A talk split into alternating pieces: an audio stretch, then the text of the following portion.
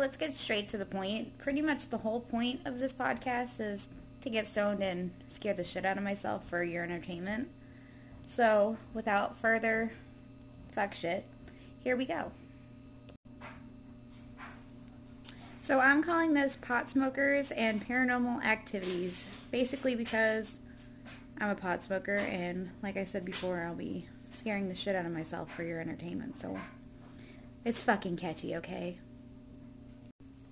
So since this whole thing is like new to me, I think I'll go ahead and just share some of my spooky shit, I guess, because it's too soon for me, I guess, to really take... I have no fucking audience yet to get. Sorry, y'all. I have two fucking lighters and flicking together because the bitch broke and the lighter fucking went out.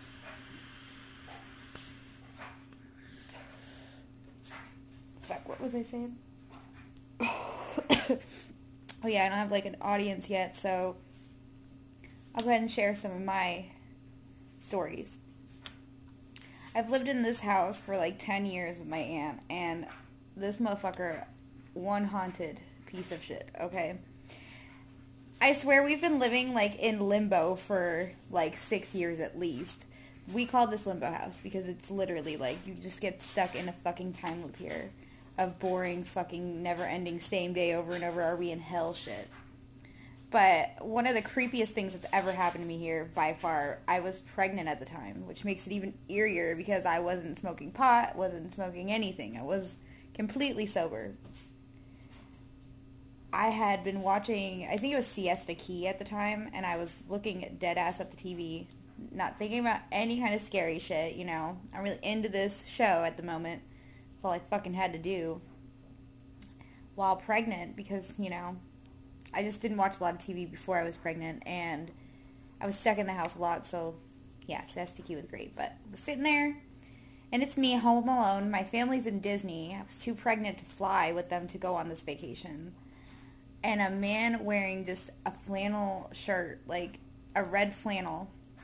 He had like a mustache and a beard. I'm getting fucking goosebumps just talking about this. He walked straight out of like the one closet on on my right side, I guess. And then like I have another closet over here. He came right through the door. The door was completely shut. And he stopped. And we made direct eye contact, and he walked around the bed and up the side of the bed and straight through the other closet door.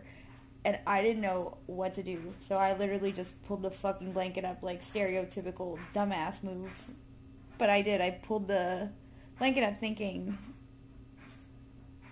you know, I don't know what the fuck I was thinking. I was thinking I'm scared like a motherfucker.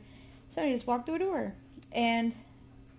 what was the creepiest part about it was, like, I guess I could chalk it up to me being a mental fucking asylum patient, but my grandma had literally talked about, like, two years prior, a man that looked exactly like this standing in her closet, so that's, that was definitely unsettling.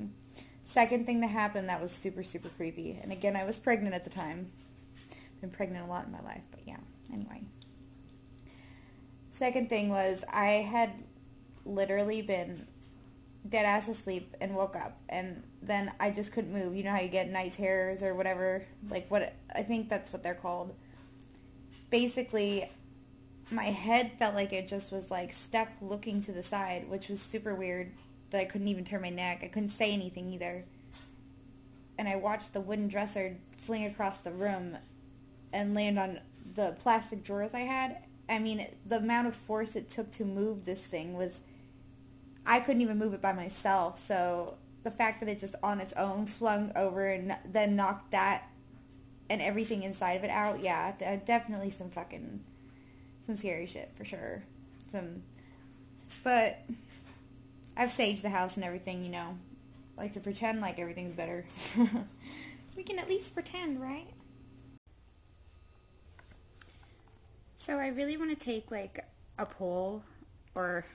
a survey of some sort of what you guys would want to listen to. Like, what kind of content are you looking for?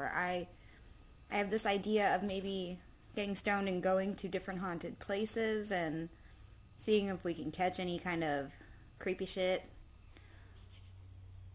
Or maybe, like, even um just people guess starring or whatever the fuck you would call that, and I'll interview them and get the creepy shit that they've seen or what they've been through, and we'll smoke together and give y'all a good laugh.